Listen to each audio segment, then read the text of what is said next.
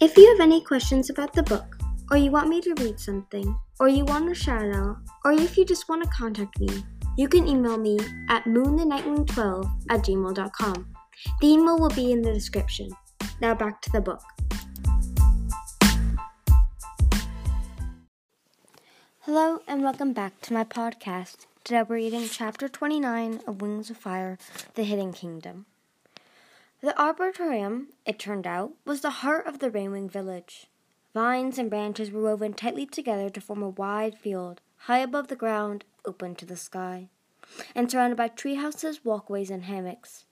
Several of the tree houses around the edge appeared to be set up for trading fruits or flower garlands. Brilliant blue and coppery orange birds darted through the leaves, chattering and calling to one another like an audience gathering for a performance. There seemed to be room for the entire village to gather around the edge of the circle, around the edges of the circle, and it looked like the entire village had shown up. The rumble of dragon voices mixed with the chirping of sloths sent shivers to the wooden walkway where Glory stood, starting at the green stadium in front of her. Glory was minded, uncomfortably, of the Skywing arena where her friends had battled for Queen Scarlet's amusement. From the way Tsunami's tail was twitching, Glory felt guess she felt the same way. This isn't fair, Tsunami grumbled. If you win, you have to call me your majesty, Gloria said, grinning. I know. Won't that be hilarious? Uh, and your face will look like this all the time, Tsunami said. It's going to be so hard not to bite you. But if you do, my guards will throw you in my dungeons, Gloria said with an imperious wave of her talons. Rainwings don't have dungeons, Kinkajou pointed out. There's a surprise. Well, I'll make one just for Tsunami, Glory said. Maybe I should have let Starflight come to this instead, Tsunami said. Postpone my agony a little bit. Starflight and Clay were taking shifts watching the Nightwing tunnel. They'd seen nothing come out of it, not so much as a puff of smoke. Glory found that both alarming and reassuring. Maybe the Nightwings were afraid to fight Rainwings. That, that would make attacking them a bit easier. She hadn't had a chance to talk to Starflight yet. He'd stayed out by the tunnel all night. I'll talk to him right after the contest, she thought. Telling him about Queen Scarlet ought to distract him from fretting about fighting the Nightwings. And I could not think about Queen Scarlet right now. I could have watched the tunnel, Sunny said. I don't understand why no one will let me take a turn as guard, on guard. Well, for one thing, I need you here to cheer me on, Glory said. Who could do that better than you? I think I'm being patronized, Sunny said. She poked at the wooden platform below her with the harmless point of her tail. But I'll cheer for you anyways. You're definitely going to win. I'm not worried. Glory was a little worried. For one thing, her opponent had apparently multiplied overnight. Queen Magnificent was waiting in the center of the canopy. Her scales were representantly purple, with scalloped gold edges on each individual scale, which was a color trick Glory had never tried. She'd taken off most of her flower necklaces, replacing replaced them with one small wreath of lilies on her ruff, which had the effect of looking like a lacy white crown. Arrayed behind her were four more rainwings, all quite large, quite beautiful, and quite outraged, judging from their expressions and coloring. Who are they? Glory said to Kinkajou. The other queens, Kinkajou whispered. I mean, you know, the ones who take turn being queen. I guess they don't particularly want you to take their job either. Are any of them better than Magnificent? I asked. Maybe there was another option. It didn't have to be her as long as the Rainwings had a queen who would take care of them. But King Kinkajou was shaking her head. They're all pretty much the same, she said. She pointed to one of the queens, who looked like she'd eaten a few too few too much avocados and papayas during her reign. That one's dazzling. She'll grant anyone anything they ask if they bring her enough tribute. She has a throne before Magnificent. After Magnificent, it passes to Grandeur. Grandeur was a stately old dragon with half asleep eyes and a sour expression. Her ruff was indignantly pale orange at the moment, but the rest of her scales were pale lavender and seemed to glitter with tiny dewdrops. During her reign, Kinkajou said, she only sees she only sees people she only sees dragons once a week for an hour.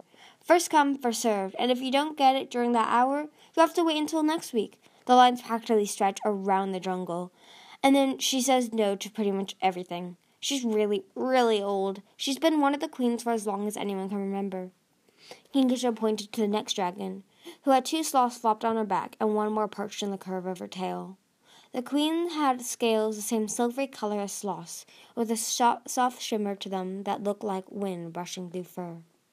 That's exquisite, said Kinkajou, obsessed with sloths. She has about twenty more at home, talks about them constantly, feeds them the be- best fruits, grooms them with her own claws, and whenever she's queen, she has everyone build tiny hammocks for the sloths to sleep in and weave them tiny flower necklaces. No dragon is as important to her as those sloths. Dazzling render, exquisite, Glory muttered, adding those to the list of things she memorized in the last day.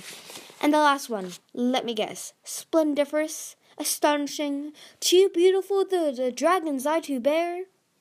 That's fruit bat, sang Kinkajou. All right, said Glory. Did not see that coming.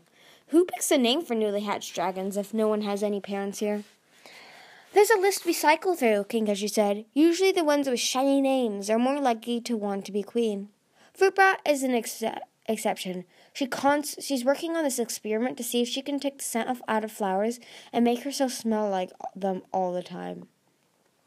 Gloria wrinkled her nose. Weird, but interesting. At least, what in the world does she have to do? What in the world does that have to do with being queen? Kinkajou shrugged. I'm not going, it's not going very well. She's been working on it for something like 30 years. She started taking a turn as a, as a queen so she could have access to the royal gardens. And by the end of the month, the gardens are like always a wreck. My friend Tamarin is one of the flower care, caretakers, and it drives her crazy. Sounds like Magnificent might be the best of all of them, Gloria said, twisting one claw through a hole in the wood. Magnificent's main problem is that she's forgetful, Kinkajou pointed out. She can never remember what she's agreed to do, or what's going on, in the tribe, or who asked her who asked her for what, and she doesn't really care. We're all pretty used to it by now. She turned her dark shining eyes to Glory. But if we had you as our queen instead, then everything would be different. I hope so, Glory thought. I hope I'm different in a good way. But what if I'm not better than they are? She glanced across at Fruitbat, Lotterino's buried in a massive orchid necklace hung on her neck. All right, I'm pretty sure I'm, I'll be better than some of them. The old dragon, who had been in Queen's, um, who had been in the Queen's tree house, slid out to stand next to Magnificent. He squinted around and beckoned to Glory. Wish me luck, Glory muttered, handing her sloth to Sunny. Silver burbled something anxious sounding and clambered immediately up onto Sunny's head for the best view. Magnificent flattened her ruff and looked down her nose as Gloria landed in front of her. The other four queens lashed their tails. So what's the plan? Gloria said, shaking out her wings. After defeat all five of you? She'd chosen a summery gold orange for her scales that matched the dragonflies darting through the treetops. She was determined to stay that color through the contest, no matter what Magnificent threw at her. Glories for school. Don't let anyone see that you're upset or angry or worst of all, scared. No, Handsome and no, Handsome interjected before Magnificent could answer. That is not the tradition. The challengers com- competes only against the current queen. But my fellow royalty didn't want to be left out, said Magnificent, so I worked them into the competition. She smiled in a way that made Glory want to strangle her with a hammock. Which means you're going to need a team as well. I don't have a team, Glory said, then stopped herself. Well, I kind of do. She turned and glanced back at Sunny and Tsunami, who were watching with round eyes from the platform. I don't need to drag the others into this. Surely I can defeat the queen myself. What can five wings do that I can?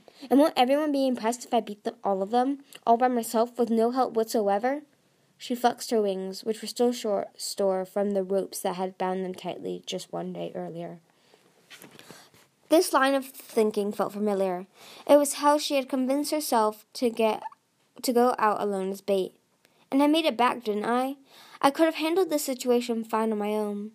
But she knew it wasn't true. Without Kinkajou, Clay, and Deathbringer, she'd still be stuck in the Nightwing prison, or perhaps even dead if the Nightwings had had had time to figure out who she was. So don't be an idiot. Winning the throne won't help you won't help make you any less of a queen. You get to choose your dragon, said Magnificent, any four you wish. That makes it easy for me, Glory thought. She exactly had four friends in the world, after all. She could ask Mangrove to go guard the tunnel and send back Starflight and Clay. She opened her mouth to call him and hesitated. maybe a little too easy. She studied Dazzling, Grandeur, Exquisite, and Fruitbat.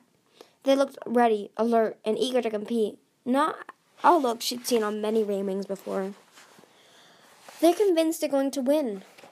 Go ahead and call. Go ahead, said the queen. Call them out here, anyone you like. Glory tilted her head at Magnificent. This is a trick, she thought. She wants me to pick my friends. And then the contest will involve camouflage or venom or something that only Rainwings can do.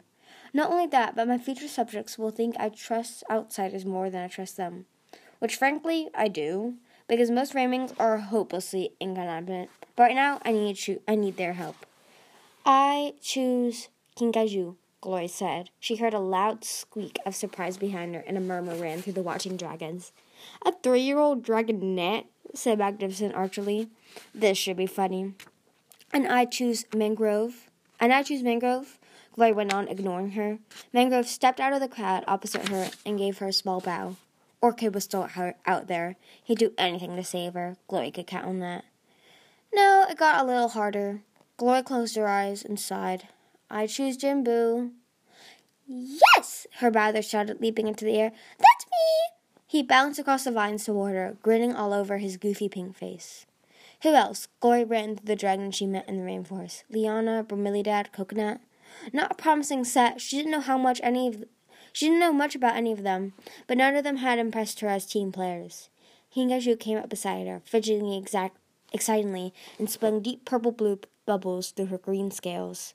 Glory remembered someone the little dragonette had mentioned when she was describing the queen, queens. It was a risk choosing a dragon she never met, but she could, but she couldn't be worse than any other Rainwing. And I choose Tamarin, she said. All Glory knew about her was that she was friends with Kinkajou, she cared about her work with flowers, and she wasn't the biggest fan of Fruit Bat, which sounded like good, which sounded like good three good features to Glory. The crowd murmured again, something like waves rushing in from in front of the ocean. Then Queen Magnificent barked a startling, startling laugh. Tamarin? Kinkajou cried. But, but are you sure? Too late, said Magnificent. That's who she chooses. Someone give Tamarin a shove in the right direction. A small dragon popped out of the crowd and stumbled forward a few steps. She stopped. She stood very still, with waves of pale green rippling across her scales. Her eyes were an odd light shade of blue and stared blankly past Gloria at the trees. What is it? Gloria asked, glancing at Kinkajou. Why shouldn't I pick her? You can, said Kinkajou. It's just that Tamarin is blind.